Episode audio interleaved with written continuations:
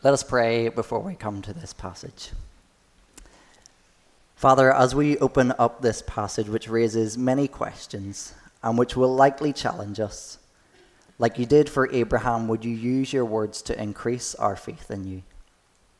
We recognize this passage is tricky, so would you teach us by your Spirit? Would you keep me from error as I preach? And would you open our blind eyes to see your glory? Thank you that while we could not save ourselves, you alone can rescue. And it's in the Saviour's name that we pray. Amen.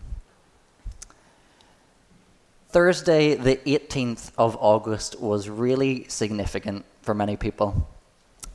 And Thursday, the 25th of August, was significant for even more people. I would say that these people probably didn't get a lot of sleep the night before, and they probably woke up with a faster heart rate than usual. Because the past two Thursdays, students have been getting GCSE and A level results. And every year, these results days remind me of how terrifying I find exams. They are easily the most stressful part of my year, and unfortunately, they seem to follow me just about every year. I'm sure many of you can relate to that feeling when you hear the word test or exam. It carries this sense of dread, doesn't it? We know that it's going to be scary, we know that it's going to be difficult.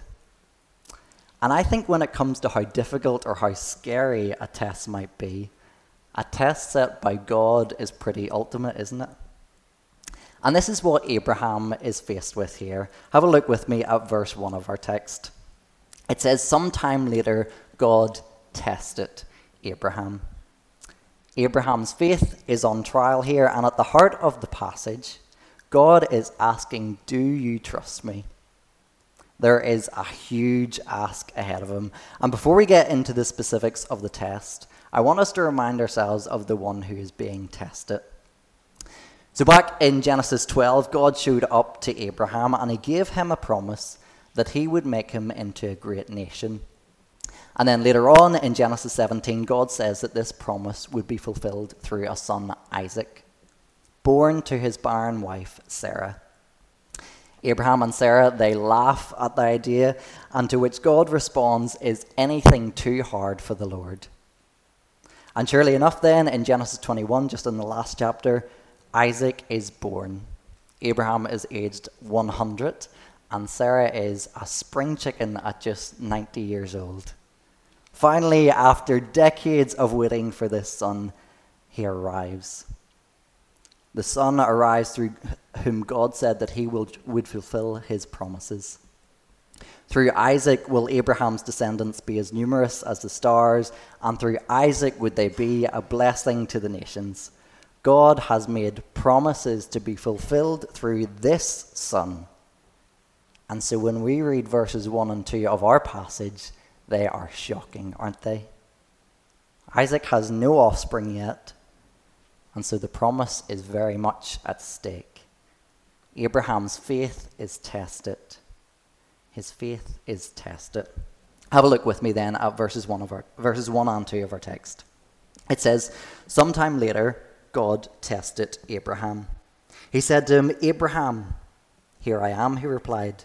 And then God said, Take your son, your only son, Isaac, whom you love, and go to the region of Moriah.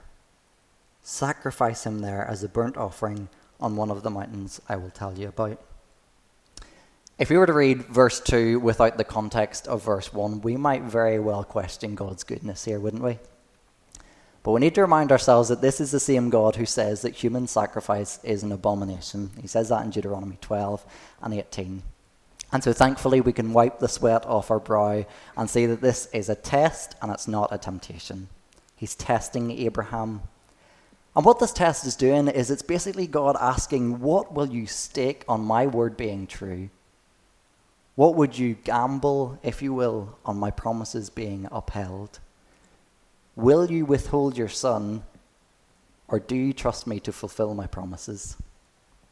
And see, Abraham doesn't have the insight that we have here that this is a test. All Abraham hears is the command to sacrifice your son. And so Abraham's left with this apparent contradiction then between God's promise and his command. Because, on one hand, God's promise of blessing, it relies on Isaac having children. It relies on him staying alive until he has children. And then, on the other hand, God has commanded for him to kill Isaac. It's like if I took out £20 in my pocket and I said, you know what, I am going to give you this £20 to go and buy yourself something nice. Maybe buy one of those books in the bookstore. You have my word, it's yours to go and buy something with it. But it's only yours if you burn the note first. Do you see the contradiction there? See, sacrifice Isaac, and the promise is dead along with the child. This is a test of the highest difficulty and of the highest stakes. Testing in the Bible is usually for two reasons, which should be on the screen it's to reveal and to refine. See, testing, it reveals any idols which we might have lurking in the shadows of our lives. And that might look like going through some really tough spells, maybe in our relationships. And that might reveal that actually we have idolized maybe our spouse or our friends or our family that they've maybe taken the space that only Jesus should be in. These are good things in and of themselves, but we're really good at making good things God things.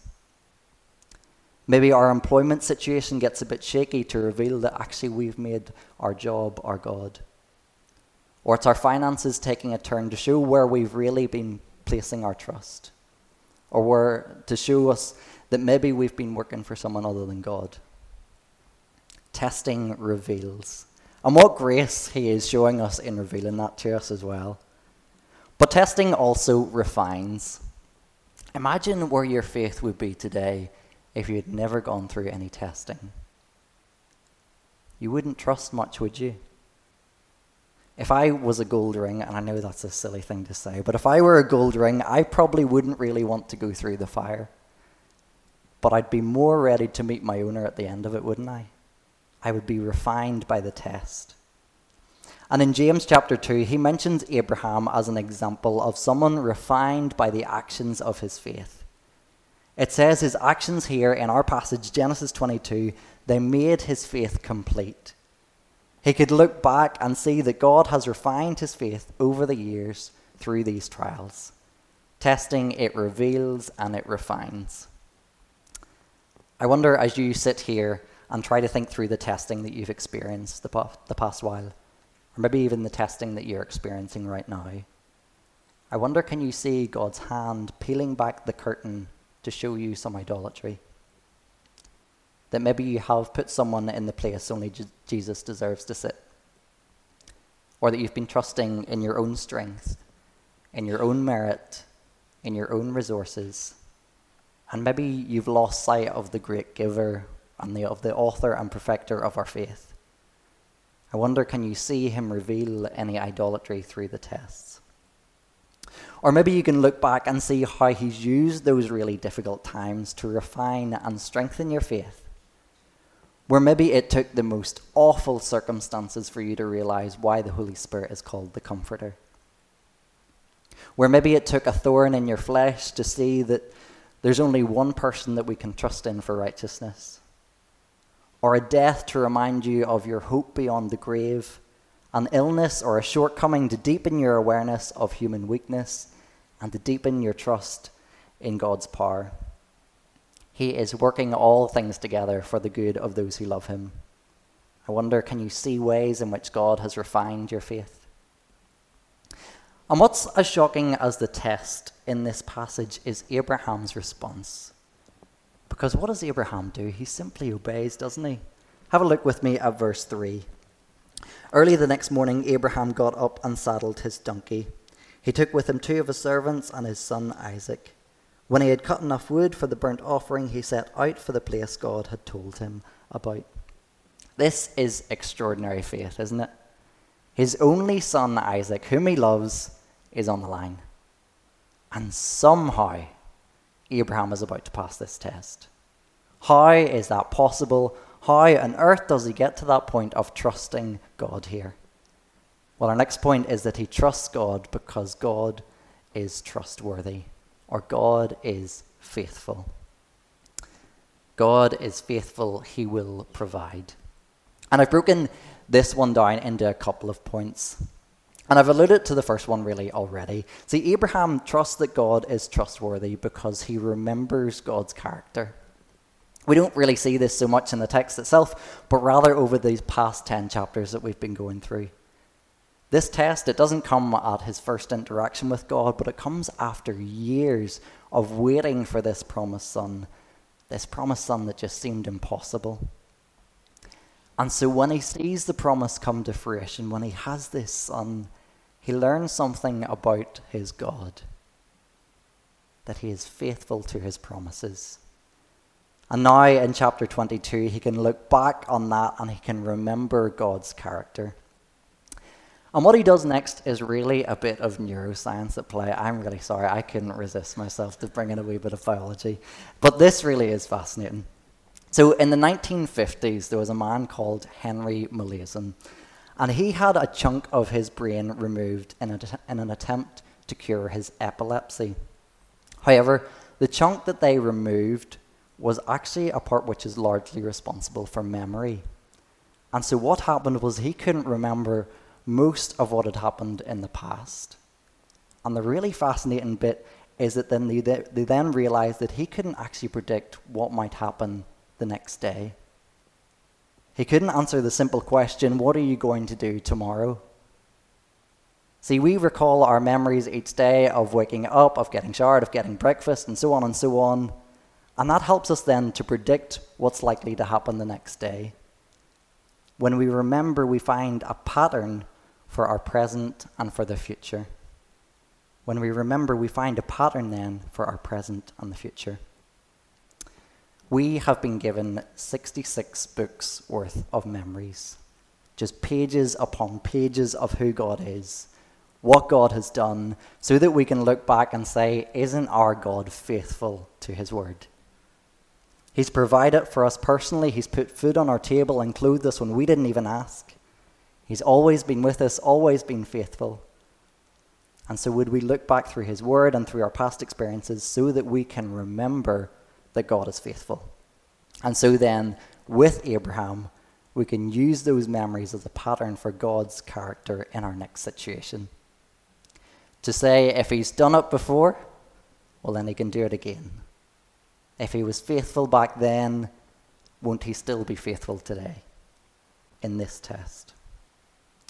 we can reason that God will be faithful in our next situation too. So, Abraham, in faith, he obeys God and he heads up the mountain and he heads up with the fire and the knife.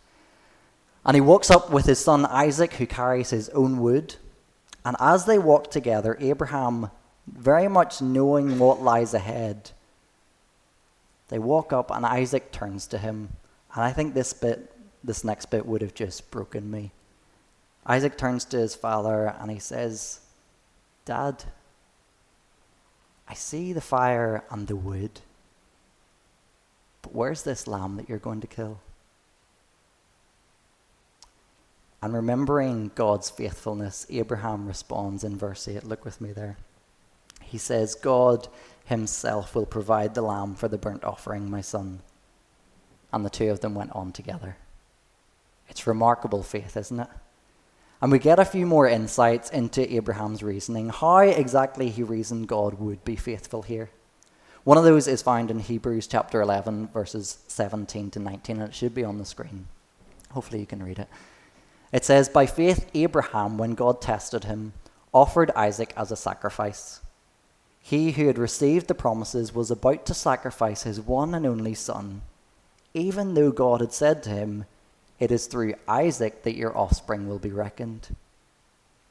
Abraham reasoned that God could raise the dead, and figuratively speaking, he did receive Isaac back from death. Abraham, he had resolved that he would trust God because he's proven trustworthy. He believed the promise God had made him, and so we find out here that Abraham reasoned if God upholding his promise doesn't look like my son being spared, then he'll just be resurrected. It's amazing, isn't it? And in fact, in verse 5 of our passage, it kind of indicates the same surety that he had. Have a look at it. Abraham says, Stay here with the donkey while I and the boy go over there. We will worship, and then we will come back to you. It's easy to miss that, isn't it? He says, We will come back to you. And I, I want you to hold that thought for a second because we're in Genesis here, right? Yeah, we're in Genesis. So we're not anywhere near Jesus raising Lazarus. And Abraham isn't thinking about decorating eggs or wearing pastel colors. Easter is just not on his mind. Sure, it's not. Abraham has never seen or heard of a resurrection. So, how does he reason that this is a possibility? Well, maybe it's just because he's seen God do impossible things in the past. But I think more likely it's because he remembers specifically what God has done for him in bringing life to the dead parts of his own body. May be thinking, well, where are you getting that, Scott? Well, Romans 4.19 says about Abraham, it says, without weakening in his faith, in his faith, he faced the fact that his body was as good as dead, since he was about a hundred years old, and that Sarah's womb was also dead. You see what he does? He remembers God's character, and he reasons, therefore, that God will continue to be faithful to his promises. And then finally, what we see next is that he realizes that this isn't just head knowledge, this is reality. He realizes right before his eyes that God will provide.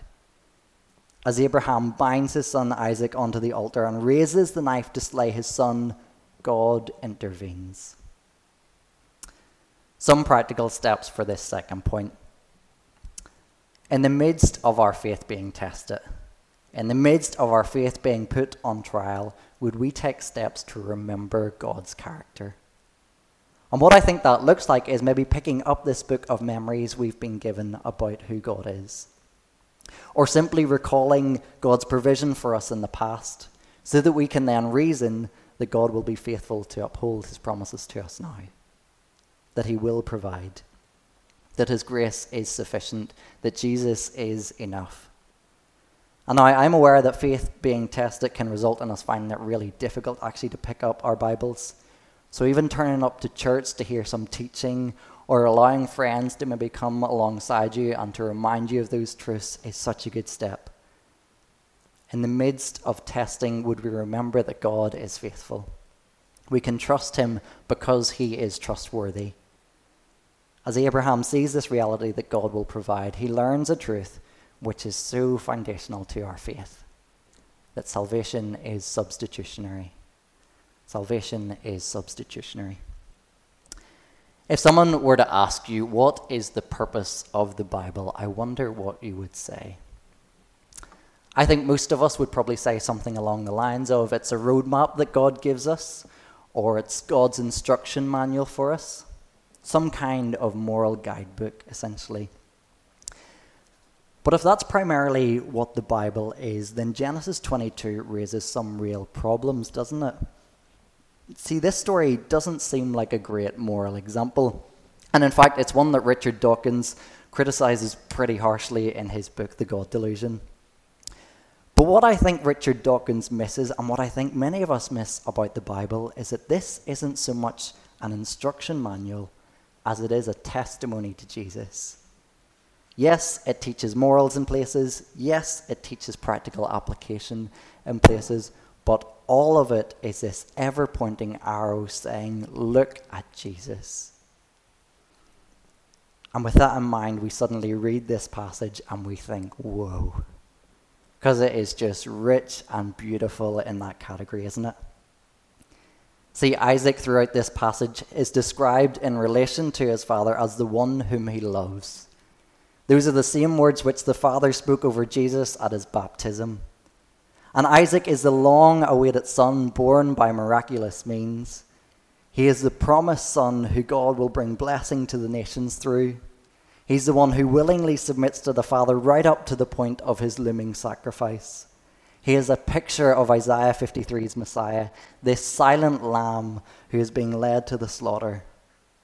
Isaac is the man who carries the wood to his own sacrifice and he's the one who is bound to that wood on a hill near Jerusalem. Do you see who Isaac is? He is a pointer to Jesus. And yet, unlike Jesus, Isaac is spared. Abraham is called to sacrifice Isaac as a burnt offering. And a burnt offering is an atonement for sin. So when Isaac is spared here, something has got to take his place to atone for the sin. And do you remember Abraham's words in verse 8? What did he say? He said, God himself will provide the lamb for the burnt offering. And surely enough, what does God provide? Well, on this occasion, not a lamb, but a ram. Have a look at verses 11 to 14. It says, The angel of the Lord called out to him from heaven, Abraham, Abraham. Here I am, he replied. Do not lay a hand on the boy, he said. Do not do anything to him. Now I know that you fear God because you have not withheld from me your son, your only son. Abraham looked up, and there in a thicket he saw a ram caught by its horns. He went over and took the ram and sacrificed it as a burnt offering instead of his son. This is substitutionary atonement. Sin needed to be paid for, and instead of the guilty paying the price, God provides a sacrifice in their place. Does that sound familiar to you? Another pointer to Jesus, maybe? But it maybe raises a question why a ram? Why not the lamb which Abraham said God would provide? Well, I think it's because the lamb is yet to come at this stage. Have a look at verse 14 and look at the future tense which is mentioned there. So Abraham called that place the Lord will provide. And to this day it is said, On the mountain of the Lord it will be provided. The Lamb is yet to come. And in John chapter 1, verse 29, we see who that Lamb is as Jesus approaches and John the Baptist proclaims, Look, the Lamb of God who takes away the sin of the world. Jesus is the one who would die on our behalf on a hill near Jerusalem. The one who would come through Isaac's line and then be sacrificed in order to bless the world. He is the greater Isaac who was not spared. And he's not just the ram who could temporarily pay for sin, but he is the lamb yet to come who could take away the sin of the world. He is our Savior who died in our place. How do we respond to this? Well, I think it's the same way Abraham did in living faith. Look finally at verses 16 to 18. Verse 16, it says, I swear by myself, declares the Lord, that because you have done this and not withheld your son, your only son, I will surely bless you and make your descendants as numerous as the stars in the sky and as the sand on the seashore. Your descendants will take possession of the cities of their enemies and through your offspring, all nations on the earth will be blessed. Why? Because you have obeyed me. Faith is necessary to receive the promises of God. That is the end goal of any of this testing, that our faith might be increased. But our faith doesn't lie in what we've done, but it lies in what our substitute Jesus has done for us. We who are sinners add nothing to our salvation but the sin which necessitates it. We deserve to pay the penalty for that rebellion, for that sin. And yet our Saviour came down to take that sin on himself so that our mere trusting in him would be enough to receive the promise of eternal life with him and to impute his righteousness to us. Praise God that our salvation is substitutionary. Let me pray.